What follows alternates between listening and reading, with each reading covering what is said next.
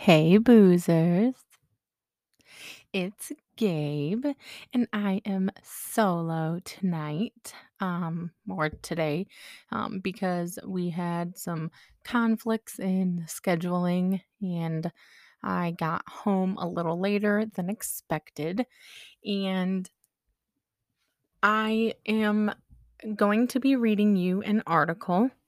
Now, um, I do know that I mentioned that I was going to end up doing the the devil made me do it case. Now, this case is his name was Arnie Johnson and this was in 1981 and we discussed how this is also tied in with like Ed and Lorraine Warren and we had previously talked about them when we did the Conjuring House. Now, again, Alexa said to have you guys listen to it beforehand so you kind of got the gist of where Ed and Lorraine Warren kind of stand in this whole thing. Um, kind of like where they stood in the Conjuring House. Some of the things that they did were not right.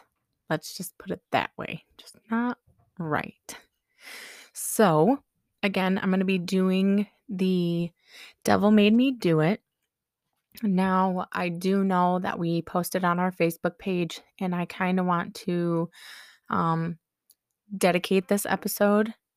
If you, if let's let's say it that way, um, to Izzy, we lost um I heard that he had passed just recently and he really enjoyed our podcast and he always pushed us to keep going um kept telling us how good you know our talent was and our creativity and stuff like that and he really pushed us and i loved that about him and so this this one is for you um i'm just going to be reading you an an article that I found on oxygen and because I'm unprepared.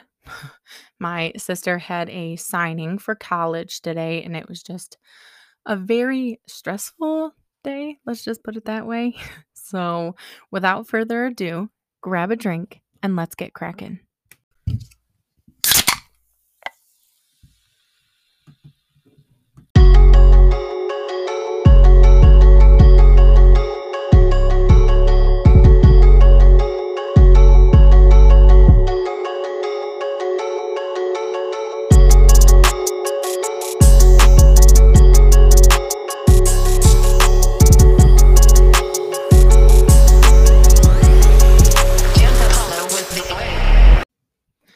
So, paranormal investigators Ed and Lorraine Warren, who work is central to The Conjuring, um, they were also involved in a slippery case of the first accused murder to claim a demonic possession in court. Now, in a small town um, in Connecticut in 1981, a brutal killing was brought about. Um, one of the most unprecedented criminal defense strategies to emerge in U.S. history. The Fairfield County, a young attorney representing the accused teenager, told Connecticut's Superior Court that his client should not be held um, accountable for stabbing his landlord to death because the killing was a result of a demonic possession. The sensational case of 19 year old Arnie Cheyenne Johnson, charged for killing of a 40 year old Alan Bono, brought national media attention to the Fairfield County in what quickly became known as the Devil Made Me Do It murder trial. The case again drew the nation's eyes of self professed demonologists, and paranormal investigators Ed and Lorraine Warren.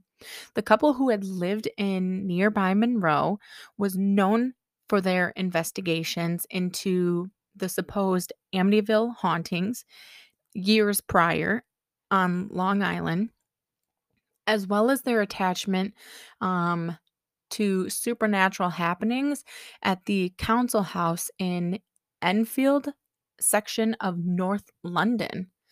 Um, the prelude to Johnson's legal case, um, along with the supposed mid exorcism wrestling of a demon from his girlfriend's kid brother into himself, proves one prong of the plot of The Conjuring, The Devil Made Me Do It, which, by the way, if you haven't watched it, it's actually a really good movie.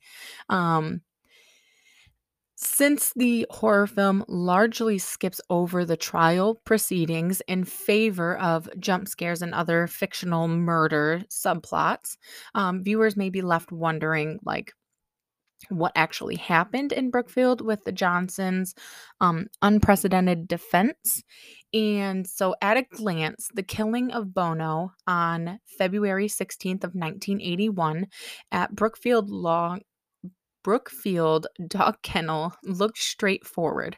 An alcohol fueled tussle led to a five inch pocket knife being drawn, followed by a brutal stabbing that left the new in town 40 year old kennel keeper dead. The Washington Post reported in 1981 as the trial loomed that Johnson's lawyers said that there were four or five tremendous wounds, including one extending from Bono's stomach to the base of his heart. His murder was the first in Brookfield history. It was not an unusual crime. Then the police chief, John Anderson, had told the Post somebody got angry, an argument resulted, and we couldn't have a simple, uncomplicated murder. Oh no. Instead, everyone in the whole world um, converges on Brookfield. Johnson was found that day about two miles away, arrested, and then held at the Bridgeport Con- Correctional Center in lieu of a $125,000 bail. He said he remembered nothing of what happened at the kennel um, that day he, his fiance debbie along with her nine-year-old cousin mary and johnson's sister wanda debbie told police that just before the stabbing a drunk bono from whom she had worked grooming and tending to dogs had grabbed mary and wouldn't let go now, Johnson had interviewed and he began growling like an animal, she said. interviewed. It's freaking intervened. Oh, it's been a night, okay? Um, so he intervened and he began growling like an animal, she said. Now, before drawing his knife, um, before stabbing her boss repeatedly, and in months before the stabbing, she said that her fiance had started to show some odd behaviors, falling into trances, growling, hallucinating, which he wouldn't remember afterwards. And this was alarming, similar to her younger brother's recent behavior, which began in the summer of 1980 after he had entered a rental property the couple had acquired. At a first glance, uh, the Post reported 11 year old David claimed to have seen an old man with a coarse, ruddy skin um, wearing a torn plaid shirt and blue jeans in the house. The man told the boy to beware as he pushed him into a waterbed that had been left behind the house in the master bedroom. I used to have a waterbed in um like 6th grade. I swear, literally the greatest thing to ever sleep on is a waterbed. Because wherever you move, the bed moves and it's so great. But then it like popped and that sucked. So I wish I wish I could go back to those days. Um so no one else had claimed to have seen this apparition, but David soon began to show really odd behavior and have physical markings, night terrors, unexplained scratches, bruises. Sorry. I hate being down here, and then it's even worse now that I'm down here on my own. And I don't know if you guys can hear it, but like my dog's nails were clicking and it just scared the crap out of me. Um, after 12 days, his family decided to contact the Warrens for help. And the Warrens said that they were very troubled by what they saw happening in Brookfield. David's supposed demonic possession was then investigated by the Catholic Church, according to Lorraine Warren, who said a total of six priests participated in three lower exorcisms performed on the boy. One allegedly took place at St. Joseph Catholic Church with four priests in attendance, she said. And according to her, they agreed that David was possessed. Now, which we know, I'm not saying that she's a bad person, but she tends to sprinkle a little bit more sugar on top of her sentences to make them a little better. I'm just saying. It wasn't just Ed and I. The cream of the Catholic Church was involved, and there was three tremendous documentations. She told um, News Times in an article um, that they wrote or published in 2007. At one point, Warren claimed the boy levitated. Members of his family told the Post that as the demon took over David, um, would lower his head and then slowly raise it up with his face um, contorted into a snarl. They would only see the whites of his eyes and he would laugh hideously. His mother, Judy, and the Warrens claimed that the house plates levitated, rocking chairs flew through the air, and a toy, toy dinosaur walked around. That is scary. Speaking with People in 1981, Ed Warren said that he and his wife knew after these exorcism, exorcisms that 43 demons were inside of David. They demanded the names, and David gave us 43. 43? I want to know how the fuck you get 43 demons.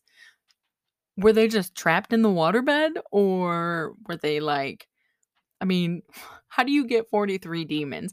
If you haven't seen the movie, then I won't spoil it for you, but like there was something that was there, but I don't even honestly know if that's the truth or if that's just a fabricated thing that they did, you know, because Annabelle, she was just a Raggedy Ann doll and they made her look a lot fucking more scarier. And that's some bullshit. You know, I know you need it for TV, but at least make it look the same. She looks completely different. Completely. I think freaking the Raggedy Ann dolls are more scary than what they got now. Um anyways, so the father, Nicholas, of the Diocese of Bridgeport told people at the time while the situation with David and the Grizel Grizels, which is the family, was investigated by the church, no exorcism was ever performed. The family would not submit David to necessary psychological tests beforehand, he said. Hmm. Hmm, Miss Lorraine, you have some splaining to do. Or maybe the Catholic Church has some fucking explaining to do. They're like, no, we don't dabble in stuff like that. You lie. One of you motherfuckers are lying. I don't know who it is, but one of you is. Now, Johnson's murder trial began on October 28th of 1990 or 1981 at Connecticut's Connecticut's Connecticut. Oh my God. Connecticut's Superior Court in Danbury. Now, his attorney, who was 33 years old, um, his name was Martin Milena, uh, told the Post ahead of the trial that he believed Bono's stab wounds were far too deep to have been done by human hands. He also told the paper that the potential for demonic possession defense was introduced by the Warrens. Now, I didn't come up with this. Um, Melanie, Milena said, This is what was presented to me. I went to go see Ed and Lorraine, and I decided to take the case after talking to them. They told me that when you're possessed, you have no control over your actions, and that stuck in my mind. Now, he told people that he had traveled to England ahead of the trial, seeking um, precedent by consulting with lawyers who had handled two alleged demonic possession cases over there. I'm going to have to look into that because I did not know that. That should be another case. I'm going to have to look into that one because that would be kind of cool. I could do like a whole three weeks or something of just possession. Um, he also had planned to bring um, exorcism specialist from Europe into the courtroom to testify. He said he spoke of uh, subpoenas for the local priest who refused to testify. He also mentioned to the Post that he, ahead of the trial, um, that top movie studios were interested in the case. Of course, they were.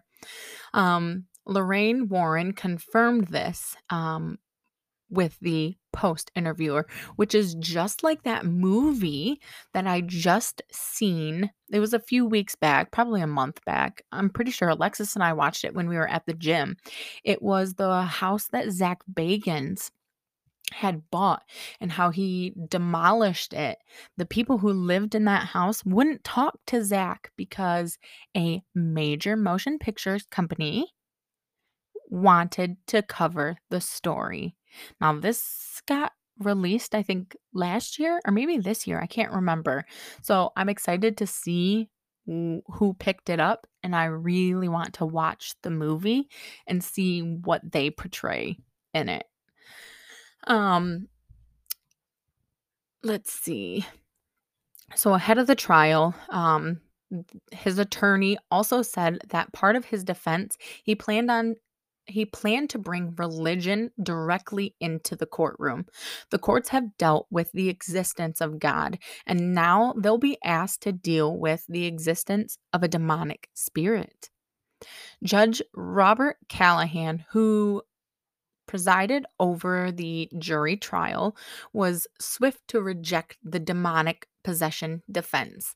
Allowing such testimony in the court would be irrelative and unscientific, he said.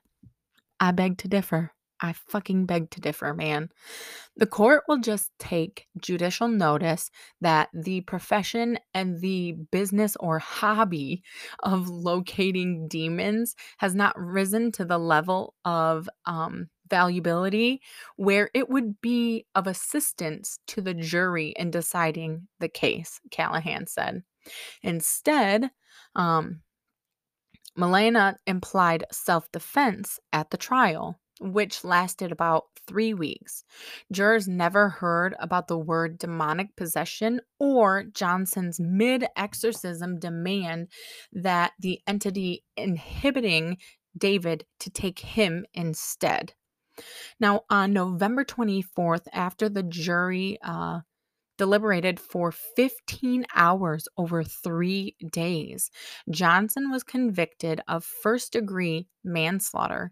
He was sentenced to 10 to 20 years in prison, a model inmate, and he was released five years later. Johnson and Debbie, who married in 1984 while he was in prison, maintained that their account of what happened in Brookfield with David, the circumstances of Bono's murder, and Johnson's demonic possession was all true. Upon his release from prison, Johnson has showed no signs of possession, according to the Warrens, who spoke with the Associated Press in 1986. Ed Warren told the AP that possession doesn't last 24 hours a day, it comes quickly and leaves quickly. Lorraine, who died in 2019, mar- maintained that it was real too. She had recounted her ver- re yes, recounted her version of the events in 1983 book um The Devil in Connecticut. And after its publication, she reportedly sent 2000 in profits to the book from the book to the Gazelle family. However, in 2007, Debbie's other brother, Carl, claimed in illegal filing that most of the incidents described in the book are complete lies. Again, again with Lorraine's shit, man. I'm telling you. I used to love them, but after Alexis gave me the um play by play of what really happened in the Conjuring house, I do not trust a single thing that I hear about them anymore. I feel like they really fabricated everything. Like I honestly do. Now I know like watch just watching the movies itself can't give you any like justice. Like th- I know that for a fact that this is not what's real because it's Hollywood. Things need to be exaggerated because they're looking for ratings. It needs to have that jump scare. It needs to have that that eeriness to it. So I understand movies and stuff like that. However, what they like reading what they wrote for themselves and then having the families that they wrote about come out and say that's not true. That's not what happened actually it was this that happened or um we told them not to do it and they did it anyways that's the shit that i'm talking about that right there so um him and his family were manipulated and exploited by the warrens. The paranormal investigators were opportunists who had turned his little brother's undiagnosed schizophrenia which he said caused David to experience hallucin- hallucinations and delusions from 1979 to 1982 into a media frenzy that fueled their fame and profits but led him to lose relationship relationships and business opportunities he claimed. Lorraine, who was then newly widowed, said in 2007 that such accusations that her and her husband would go so far as to manipulate a family for profit were upsetting. Listen, Lorraine, I don't know where you ended up, but girlfriend, if you hear me, no, you do not. Okay? I just don't don't haunt me. Don't come to me in my dreams. I'm just saying you're awfully sketchy. That's all I'm saying. All I'm saying. You're just sketch, okay? Um you can't imagine something that you've done that nobody could poke holes in and have something come out by somebody who knows nothing about what they're doing, she said. Now, back in 1981, as the murder trial of his big sister's trusted fiance was approaching, David Gazelle was just en- entering sixth grade and reported for people described him as a clouded and grim at the time and reported that at the point of his childhood, his attacks and fits were less frequent at times, and he still had to sleep with the light on. David was a good kid. He never bothered anyone, said Carl. Um, he lived a living hell because of all the negative attention. I bet you he did. I bet you that was like the worst thing for him. Now, recently, Carl had spoke to Hartford and saying that he has left Connecticut and is working on a book with a professional writer about his family's past that has a twist to it. So, I will have to find that book and get back with you guys cuz I bet you I might read it. I don't know. Maybe Alexis will read it. I really don't know.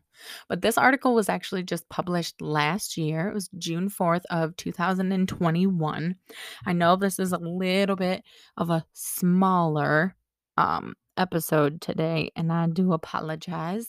I have been losing my mind this entire week getting stuff ready for my sister signing for her college and then just other things in the world and this one kind of slipped through my fingers. This week went by a lot faster than i thought it was going to and then we stayed later at my sister's signing than i thought i was going to so alexis is sleeping at this point in time so you just get me. I do apologize. I know that i'm not like the best at you know i i almost thought about like doing a whole little like hey it's gabe and i'm alexis you know but i figured that would not be I couldn't I couldn't keep doing that. So you just have to deal with me.